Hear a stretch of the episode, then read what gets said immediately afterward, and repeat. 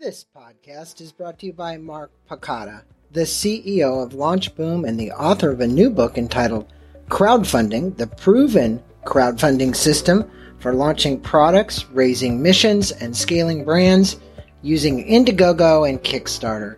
Please listen to podcast number 783, where Mark and Greg speak why crowdfunding is the best way to launch a physical consumer product and dive into specific strategies that Mark has and his team have used to raise over $50 million for their clients.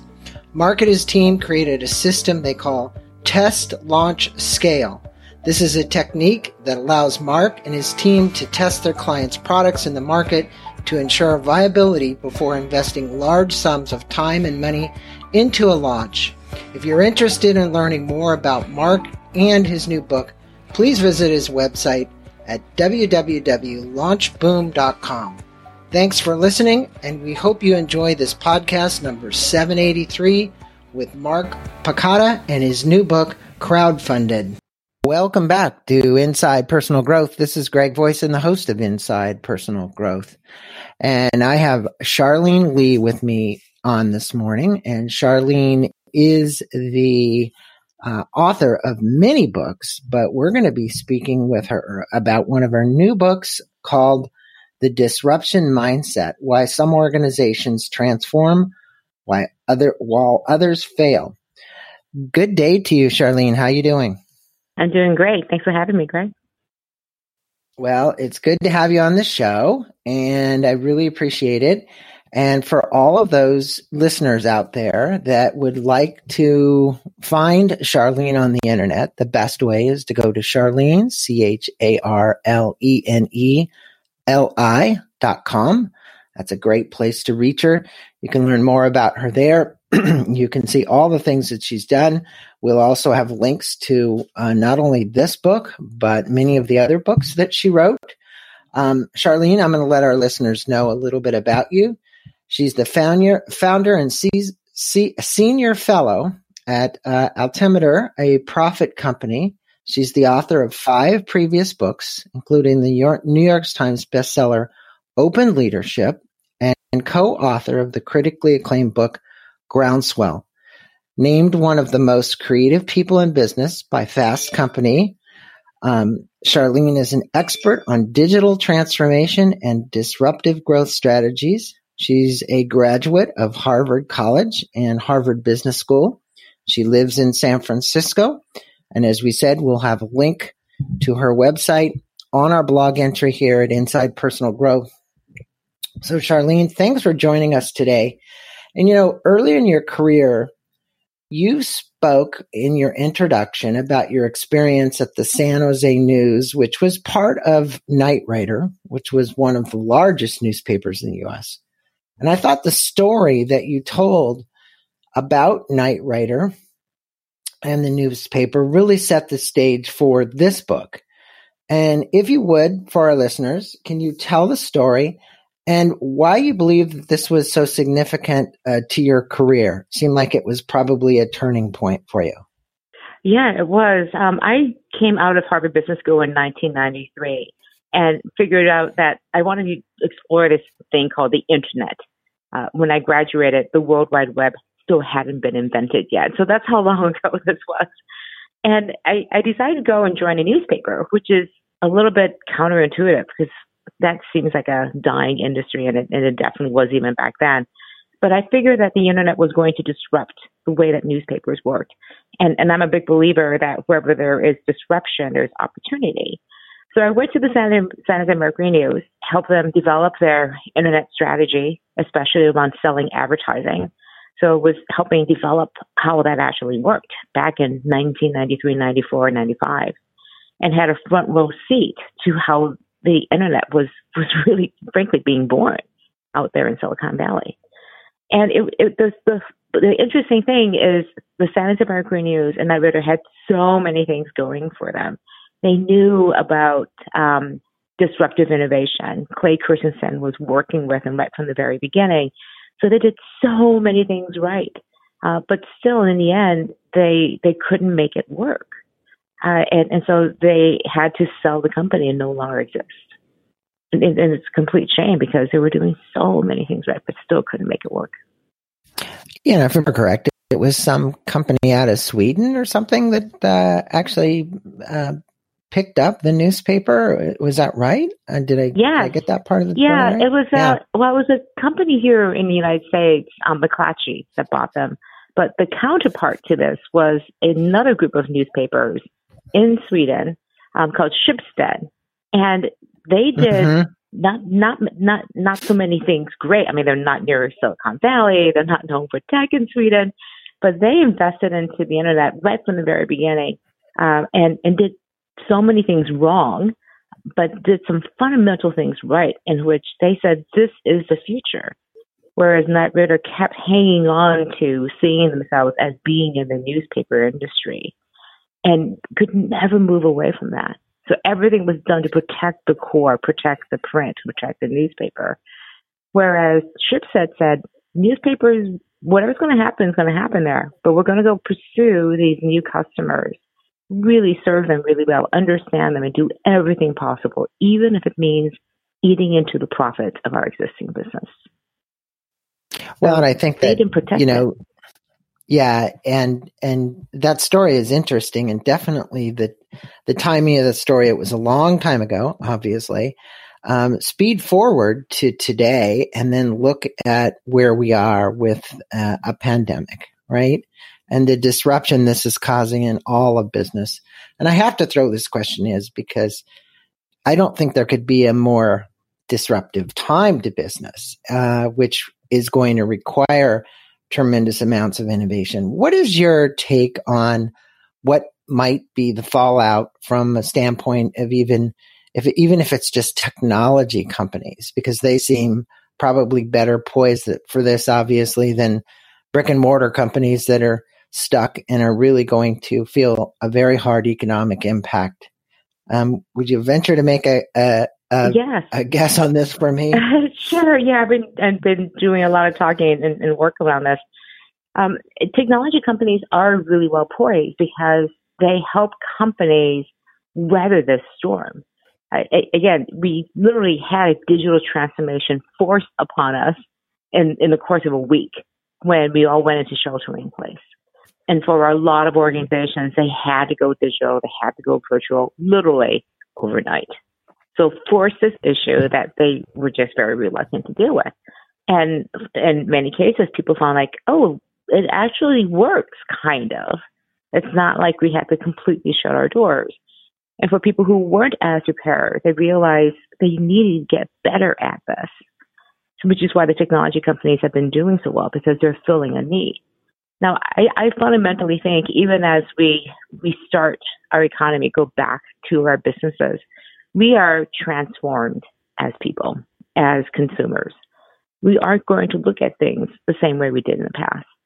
We're not going to accept that we can't get something um, on our doorstep fairly quickly, that we can't interact with somebody um, through our phone or online, that we have to wait and call for somebody mm-hmm. Or wait in the store for something. Mm-hmm. Uh, we're going to expect that we can work from home just as well as we can work in the office, which is going to have huge implications on commercial real estate.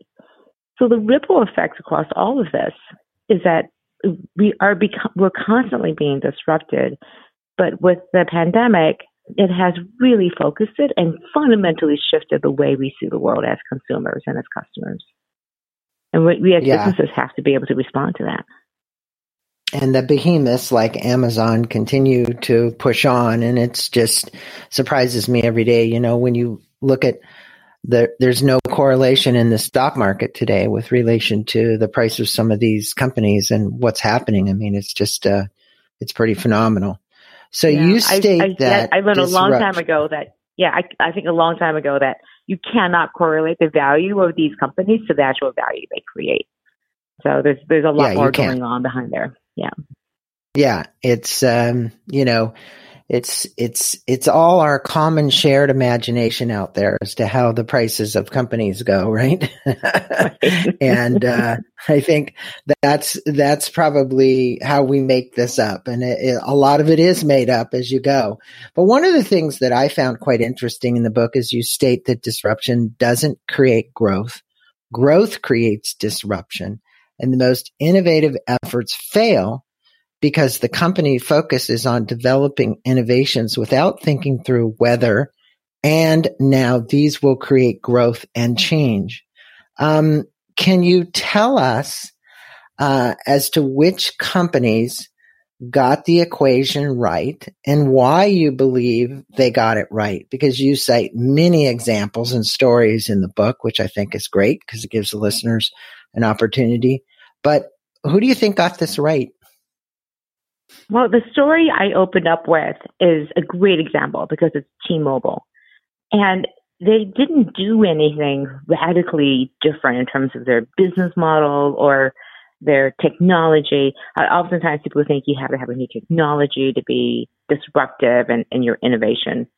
Um, and what T-Mobile did is they they basically came up with a new value proposition to say we're going to be the Un-carrier. We're just going to do things differently than every other carrier. It, it, that's basically what they said. so it's mm-hmm. a branding mm-hmm. campaign.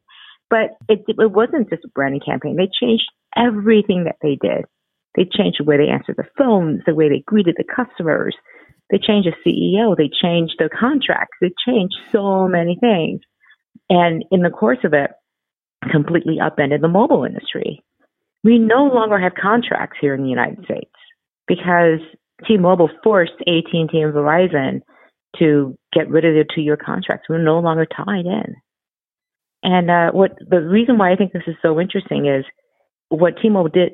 What T-Mobile did that was so revolutionary was listen to customers and give them what they wanted because they were so fed up. They were so fed up with um, these contracts and just not being listened to, not being cared for by the leaders in the space. And T-Mobile has just been doing a fantastic job over the past eight years, uh, just moving up and up and up, moving from a distant fourth now to the dominant third. Yeah, and there's some of those others that hung on for a long time trying that knew that they couldn't buck against what was happening. Um, AT&T being one of them and Verizon, as you say.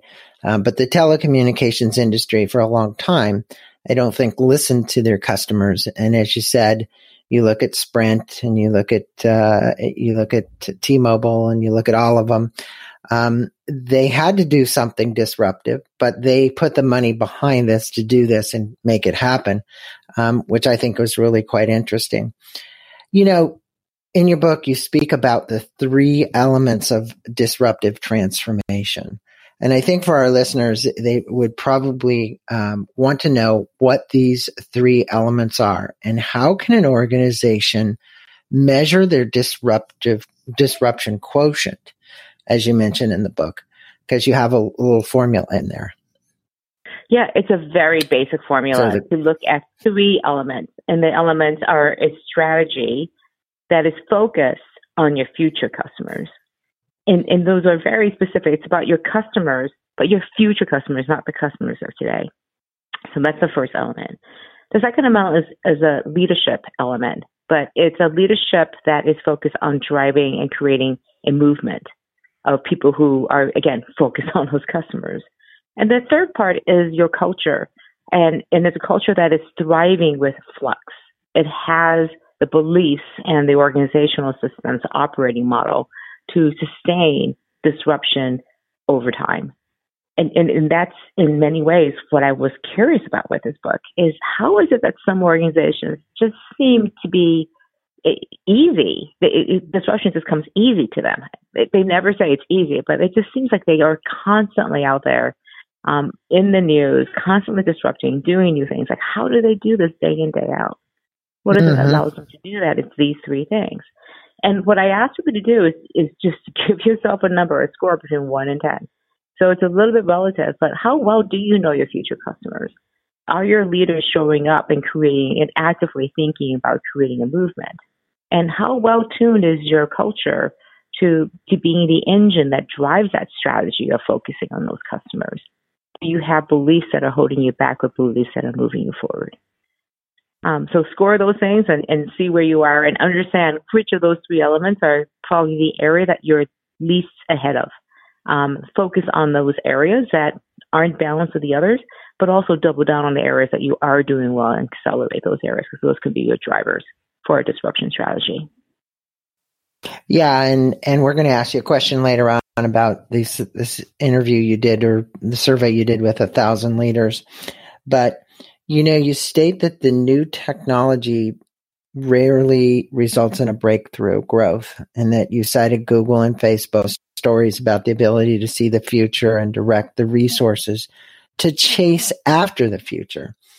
Um, how do you help companies, as I see it, kind of Rita McGrath was on here about her book, Seeing Around the Corners. And you used a term to me that was pretty close to that, which is really predicting the future, kind of seeing where everything is headed. How do you help companies see around the corners? Yeah, um, so Rita, who's a friend of mine, uh, talks about seeing around the corners and these inflection points and whether you see them or not. And, and then more importantly, mm-hmm. can you act on them? Do you have the wherewithal to act on them? And and what I do is I, I, I help organizations see the future so that they can act on it. And and this is why that seeing the future customer is so important. If everything in your organization, everyone in your organization is focused on the future customer and then has the ability to have their voices heard and filtered and understood and you see and recognize these patterns. And then everyone's aligned to go after them after these future customers and understand who they are. That's the most important thing. So when I go into an organization with a new with, with a new engagement, I ask to be allowed to walk around the office for an hour.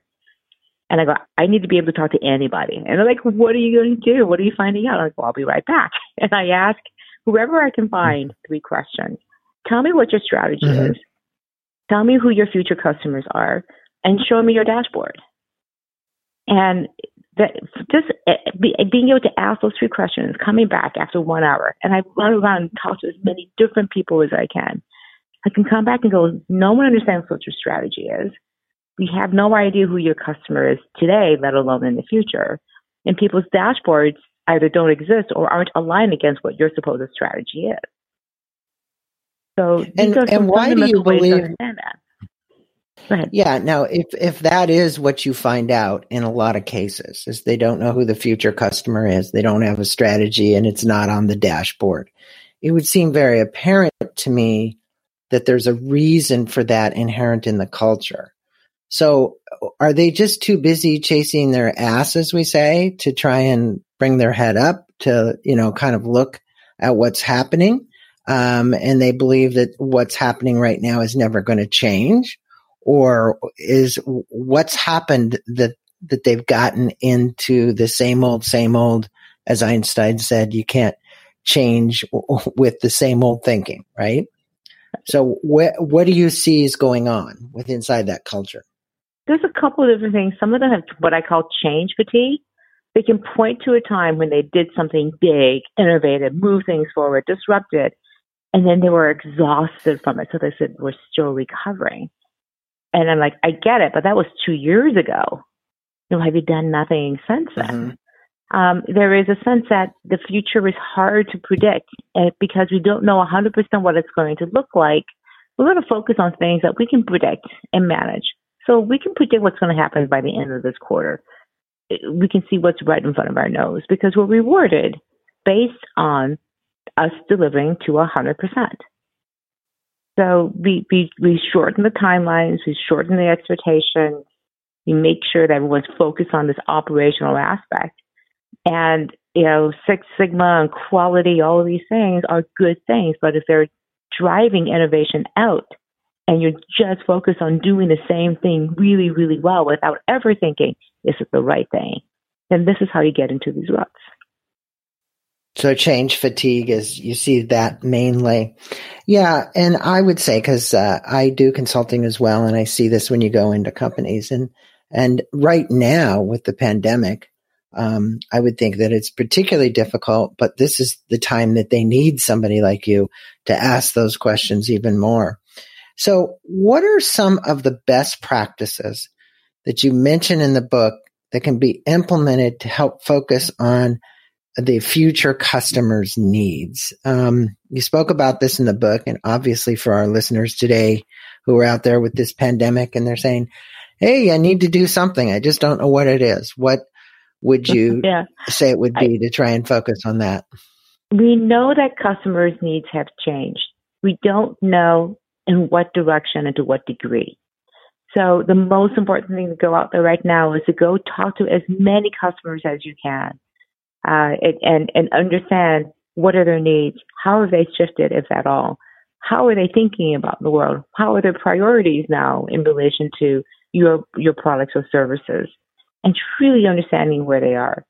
And then, as much as you can, focus on the edge cases, the people who you don't serve well, and try to understand do we choose to not to serve them well because we're focused on our current customers? And could we serve them well if we decided to make them our future customers? Is this a leading edge? Is this a place where we need to go potentially? And if the, the key question is if serving them well also allows you to serve your current customers also really well, then of course it's a no brainer. Go do it. These are these mm-hmm. lower common denominators. Um, but what I, I talk about is, you know, create a customer advisory board of not your best and happiest customers, but of people who you believe represent that edge, that growth edge of where things are. Because if you don't understand and who they are and, under, and have a constant dialogue with them, you're going to be guessing what that future looks like. And you have to build to the future right. because whatever you start building today is going to come to fruition three months, six months, a year from now. So you're chasing after your future customers, frankly, before they even know what their needs are. This is, right. This is hard. this the, is really hard for people to do. Well, and and I think one of the big concerns that um, we're facing right now, in particular, is of the many smaller businesses with all these stimulus packages and so on. How many of those are really going to survive? I mean, none of us has a prediction, but if you look at the bigger companies, not just because they had money, but because I think they think like this. They think like what you're saying, you know, about what's our future customer. Um, Chipotle is a great example during this time of the pandemic. They're doing more business than anybody because their app was so efficient. Um, you look at many places that created apps to do takeout food, but many of the smaller businesses did not have either the resources to do that or whatever but they adapted. Like you said, they were flexible. Um, they created something that actually uh, didn't reduce their revenue during these times. Um, what would you tell the smaller businesses that are out there today that are challenged by this? I would say the exact same advice, which is go and figure out how your customers have changed.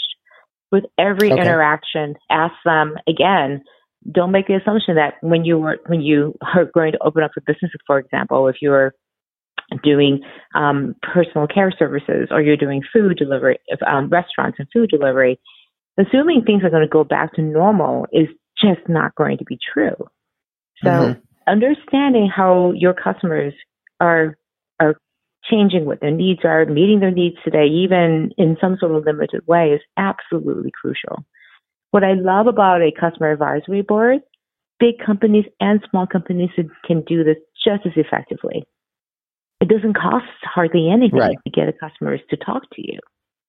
And and the other thing that I well, would so say you're is saying a, a, customer advisory board. So take uh, out and find not only just doing a bigger survey, but within that, find some people that could be on an advisory board consistently for you. Is that what right. you're referring to? Exactly. Yeah.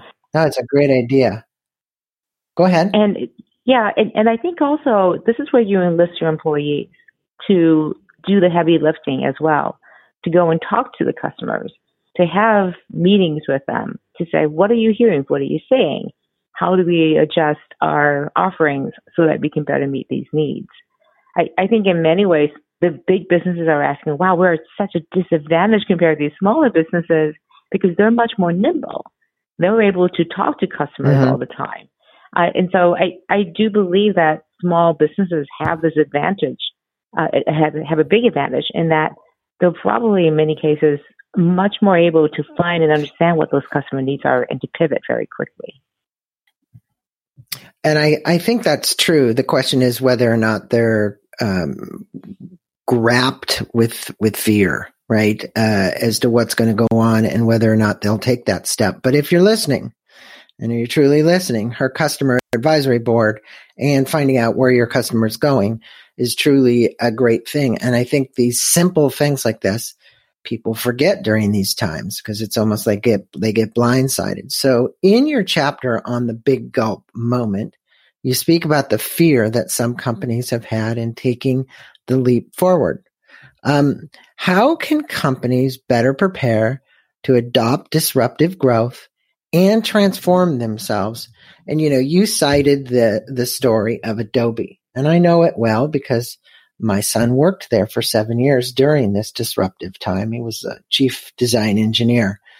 Tell us a little bit about how companies can better prepare for disruptive growth. Well, what Adobe did is they moved from packaged software into the cloud and was highly, highly right. disruptive because they were taking two thirds of their business, two billion out of three billion, and putting it at risk because mm-hmm. they knew it was the right thing to do, but none of their customers were asking for it. They were all 100% happy with the packaged software. But Adobe right because they didn't have to pay all the time to have it. Right. I mean, you pay one huge fee up front, you know, eight hundred dollars, two thousand five hundred dollars, and then you could use it in perpetuity. What a great deal! Uh, and Adobe mm-hmm. goes, wait a minute, but they're not getting updates, and it, it just wasn't the right business model to create the best experience. So they decided to make this move, and it was a huge deal. And they did a couple of things. First of all, they put a huge amount of time and resources against it. They put the person who was in charge of that product, of the package software, and said, we basically want you to kill your existing business and move it online. it's like, that's crazy, right? And, but she was the right, right person for the job.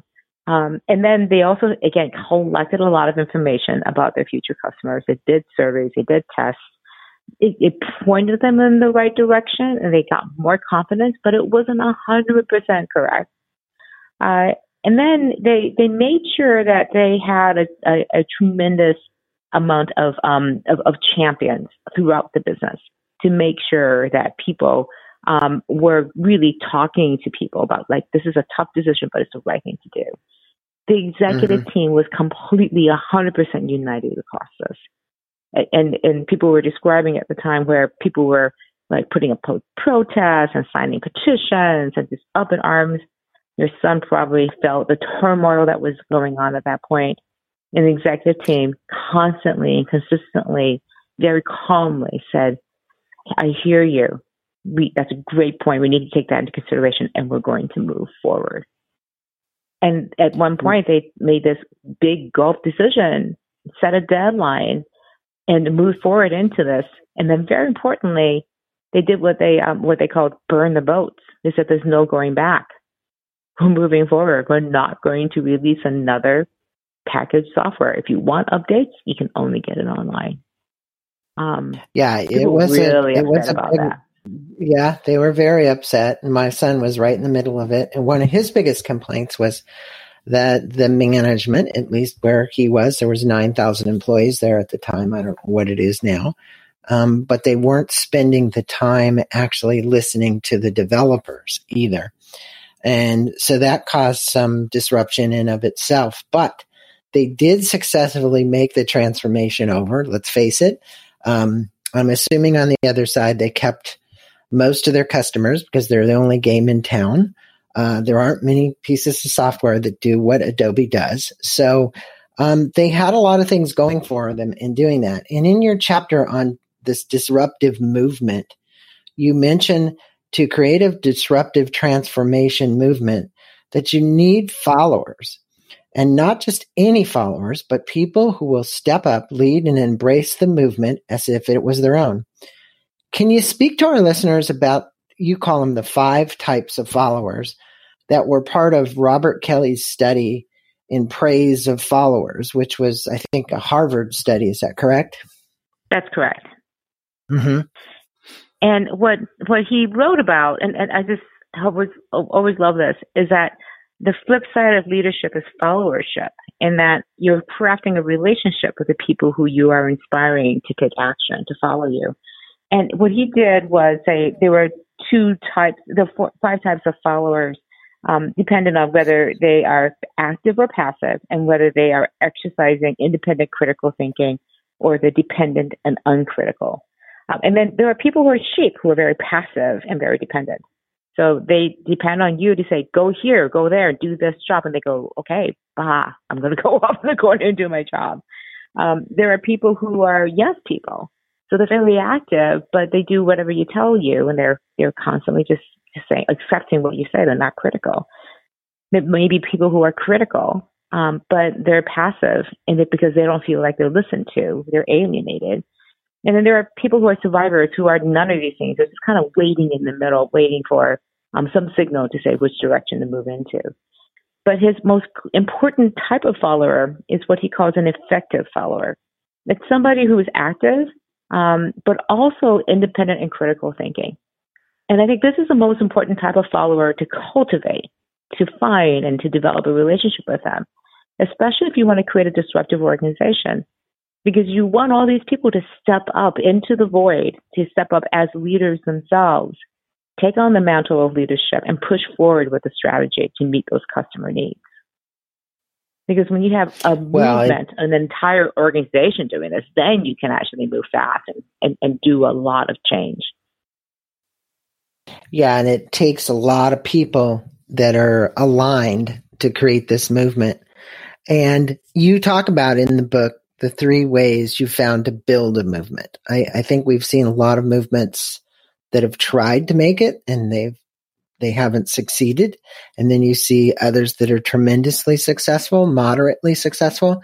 What are these three ways you found to build movements that you think could create success that would are sustainable? Yeah, I think the first one is to these followers. It's to find your first followers because they're the ones who define what your movement look like. So really thinking about who in your organization or inside or outside that you want to bring in who can be catalysts for that movement because it's about them getting more followers as well. The, the second thing is having what I call a manifesto. Uh, a manifesto is a statement of how you think the world could change because and how it could be better because of this movement that you're creating. So laying it out um, mm-hmm. in broad terms that can be motivating is, is important. And the third thing I think is is being absolutely consistent in your leadership presence, making sure that you're showing up and constantly saying to people, "This is our direction, this is our purpose, this is our mission, this is our manifesto," and making sure everyone is aligned. Because you don't want movement scattering off into all different directions without being focused on what you are trying to achieve. Well, those are great uh, points and good advice uh, to do that. Implementing it is a different story altogether because it also takes a particular type of leader. And that's going to lead me to this next question. You know, you did a study of a thousand leaders to ascertain what it takes to be a disruptive leader. Um, what did you find out? And what are the four archetypes of disruptive leadership that you found out that you put in the book. I thought it was pretty fascinating, and it's uh, obviously was a good research for you and for the book. Yeah, I was trying to distill what is it that makes somebody disruptive and effective as a leader. So I, I define a disruptive leader as somebody who drives and creates actual change, exponential change. And I found two factors. One was an openness to change mindset, uh, but then also there were a set of behaviors focused on empowering and inspiring followers. And when I look at those two things, came up with four different archetypes. The first one is what I call a realist optimist, who's very high in both of these. They represent about 27% of leaders. And these realist optimists are the ones who can see that future, but also can lay the groundwork and get people moving in that direction. Uh, that's very different from what I call the agent provocateur, uh, represented about 3% of people. Uh, these are many of my friends here in Silicon Valley, to be frank. They, they get up on stage, wave their hands, and say, disrupt or die, and then walk off, and nothing has changed. Uh, and they don't they do anything. yeah. yeah, nothing. It feels great. I just in, in, indulge in some great innovation theater, but nothing really has changed. And then well, it kind of you have to have, but I mean, you have to have all of these to be honest with you. Yeah, because when well, you think about it, there's got to be the motivators to do that, to start it, right? There's people that just infuse stuff and they walk away. Let's face it. That's yeah. that's what their that's the, what their job is. Um, is you know when you look at authors too, I find a lot of authors just in, they infuse, but sometimes they don't follow up. They just infuse a lot. They get right. people thinking. Yeah, and, and, that's great. You know, you're provoking people, and and the reality is every organization has these archetypes. They may have uh-huh. them in uh-huh. different percentages, but every organization has them. They have what I call the steadfast managers, so the the bulk of managers, about fifty percent, who are really good at getting things done and good at executing, executing, but they don't have a change mindset. So this is like, you know, they keep going forward and, and they just, you know, they keep their head down and keep operating. They're just really good operators. You pair them with those agent provocateurs and things really get shooken up. Uh, and then the worried skeptics are not open to change and not that great at leadership. They're, they really don't like change. And they actively will fight against it because it means having to change the things that they do. Um, and it takes so much energy for them to to get things to a stable point that when things come along, they're not confident in their ability to empower and inspire people. And they make up about 19, 20% of, of, of a population of leaders. Here's my thing though. I think the worried skeptics are the most important archetype to understand. Because if you do not pull those worried skeptics into your disruption strategy, they will stonewall things. You will, they'll just be like a dead weight and you can only go as fast as your slowest worried skeptic. This is going to be Yeah. And so the way to bring them along is to make sure they believe in your strategy, that they believe that these future customers are worth going after, no matter how hard it is. But then you say to them, your role in this strategy is to think of all the things that will go wrong and to put in place the contingency plans because they can see all the reasons why we shouldn't be doing this. So use that to your advantage and, and, and really have them play that role that comes naturally to them. Uh, to say, how, how do we think about this world from a different perspective, from a Pollyannish optimist perspective? And, and because we know things aren't going to go perfectly to help us think through, like, again, literally see around those corners. Well, one of the things that your book does, and especially in this section, is it helps the reader understand what those archetypes are. And those ar- archetypes are very accurate. And I think a lot of people don't even have a clue uh, about the different elements of the archetypes and how these people are thinking. So it really opens up your mind as to the type of personalities you're dealing with. And that leads me to this part about our corporate culture. You know, I went through Richard Barrett's training. Um, one of it was called Liberating the Corporate Soul. And this actually goes back to some training I did up in San Francisco with him. And that's all about corporate culture. And in your chapter entitled Disrupting Your Culture, you speak about beliefs and behaviors of a flux culture. How can you let us on to what the beliefs and behaviors are and why they should evolve within a corporate culture? And around these beliefs and behaviors, that just like what you were talking about could be um, retarding a company's growth. right. Yeah. It, what I found um, some commonalities across all of these disruptive organizations. These three beliefs kept coming up over and over again. The first one was openness, and openness to uh, for the purpose of creating trust and accountability in the relationships between people. Because when you have openness, when nothing is left unsaid, when things are never hidden, you, you just know you have information flowing up and down and throughout the organization. Uh, decisions are clearly communicated, um, and you understand how decisions are being made, why they're being made. So this openness uh, and transparency across the board, and that also then creates a strong sense of accountability that if things aren't going right, everyone can see it. So you may as well ask for help. And in fact, if you see that something isn't going right, you're going to offer to help versus being mm-hmm. ashamed that things aren't going well. This fear of failure is so debilitating.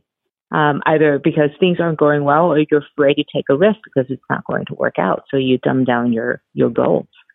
Uh, in, in organizations that are open, things become much more aspirational. And it's not necessarily even about hitting 100%. It's about setting these big, huge, audacious goals. And you celebrate every time you just get even closer to it. So it's not seen as failure for right. not hitting it. You're celebrating the fact that you just get closer because it seems so impossible. Such a terrible hill to have to climb. Uh, so openness well, is the first one. Openness. And our, our conversation is so important at these times. And I'll let you get back to the other behaviors because um, I, all I've seen and all that permeates our media is contraction. Um, and you see this everywhere. And I'm hoping that listeners are just like, okay, I'm tired of the contraction and I want to expand. I want to expand my thinking.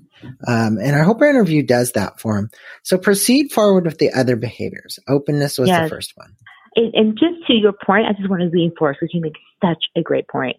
It's so easy to say, it's uncertain right now. I'm going to contract. I'm going to shrink in. I'm going to conserve my cash. And mm-hmm. that's what 80% of people, 90% of people are doing. Disruptors are thinking, oh my goodness, the world has been torn apart. Instead of ducking and hoping the pieces don't hit me as they're falling to the ground, I'm going to jump up in the air, grab those pieces, and put them together and find that growth, meet those needs, right. figure out how I'm going to continue to serve. How am I going to create value for my customers? Because th- there's there's no greater time than now in terms of the need that's out there. We have so many problems, so many needs. We need to get out of, out of our chairs, figuratively, go out into the world in a safe and sheltered way, socially distant way, but let's go out into mm-hmm. the world and see where where it is that we can serve, because we need to do that. And the more you think about that and, and direct yourself towards that, um, I guarantee you, when you can feel like you're serving versus hiding, it is so empowering and so energizing. Uh. Which, yeah, which goes to my second belief, which is agency. And agency is when employees believe that they are owners of the org- of the business. They are not a resource. They're not a cog in the wheel. They're not what I call empowered, because empower implies that somebody you're waiting in the wings for somebody to give you power. Agency says you came in with a with that power. You came in simply because you are here, a living, breathing person who can observe and understand what customer needs are. And because you understand what the strategy is, you know what you should do and what you shouldn't be doing to address those customer needs. So go for it. Disruptive mm-hmm. organizations have a very, very strong sense of agency that people have the power intrinsically because of who they are, what they do, what they know to be able to take action. And well, the, it go ahead. I know there's more. yeah, and the third area is that action, a bias for action. Uh, disruptive organizations know that customers are constantly moving further and further away from them. So they act as quickly as they can. They make decisions very quickly um, based on what I call minimally viable data. This is naturally not in the book, but I developed this language afterwards and talking to people because they kept saying, how do I know you're ready to act? How do I make a decision? And as you go into the process, you lay out not how to make the perfect decision, but how to make the fastest, soonest decision that can give you uh, a sense of what direction you should be heading into. Because once you make that decision, you can see, oh, option A was a good idea. Let's keep going. Or option A is a terrible idea. This is not working out the way we wanted to. You can then reverse, go back, but now you have so much more information about what works and what doesn't work. You can make a better second decision versus making no decision, falling into analysis paralysis and waiting, waiting from the sign from somewhere that it's okay to move forward. Yeah. Yeah. I think that's where a lot of people are waiting for something to happen. exactly. like there's going to be a prophet, the God prophet's going to come down. I think listening to your intuition right now is a very, very important thing to do and following it, learning how to get in touch with that. Now, Charlene, to kind of wrap up our interview, you have um, this quantum networks and it's a global network of disruptors who support one another. What and I've gone to the website. Tell us a little bit about it and how people out there today who've been listening to you uh, can get involved in uh, this uh, quantum networks. Yeah, the, I started it because as I was reading, uh, as I was researching the book, I kept asking people, so you're a great disruptor. What are the resources you go to? Who do you talk to? What, what places do you go to figure out how to be a better disruptive leader? And they go, I, no, there's nothing. There's nothing out there. Um, and, mm-hmm. and so mm-hmm. I wanted to create a community where disruptive leaders could support each other because oftentimes if you're trying to create disruption, you're one of maybe nobody else inside an organization. And it feels incredibly lonely. And it feels like it's you against the entire world and that organization trying to create a change that you think is going to make things better. So this is a place where I hope to create a safe place where people can explore how to be better leaders, how they can open up in their vulnerabilities, uh, because that's how you grow as a leader, how you grow as a person is by stretching yourself out of your comfort zone. And you do that only when you feel safe that you can expose and, and, and, and explore these vulnerabilities. So you have a button on the website. It's called Request to Join. Now, is that uh, is it a process where they're evaluated, or can almost anybody no, join? Anybody can join, pretty much. We basically okay. ask that you give us your LinkedIn profile, how many people work in your organization, how you heard about us, and then agree to a code of conduct. I and we hold people okay. to that code of conduct because if you're if you're starting to create not the greatest environment for people when you're not again if you're creating toxicity, you're calling out people, that's not the environment we want. So we, right. we're very serious about creating a safe space for us to explore how do we be better disruptive leaders um, and creating the right community in that tone is extremely important. Well, Charlene, I'm glad that you created that website because it gives us a place to go. Um, it certainly is a loop other than LinkedIn, where it seems to be a place where a lot of people go just to make a connection. But this one is certainly of people who consider themselves disruptive leaders. And for my listeners today, um, we've been on with Charlene Li. She is the author of The Disruption Mindset. And as I said, many other books, which we'll actually list those at the blog. Uh, the subtitle, Why Some Organizations Transform Why Others Fail. Charlene, it's been a pleasure having you on Inside Personal Growth, you imparting some of your wisdom and knowledge about um, how these companies not only work, but if you really want to stay at the bleeding edge, how you're going to create this disruption mindset. And it really has been fascinating. Thanks so much for being on with us. Thank you for having me.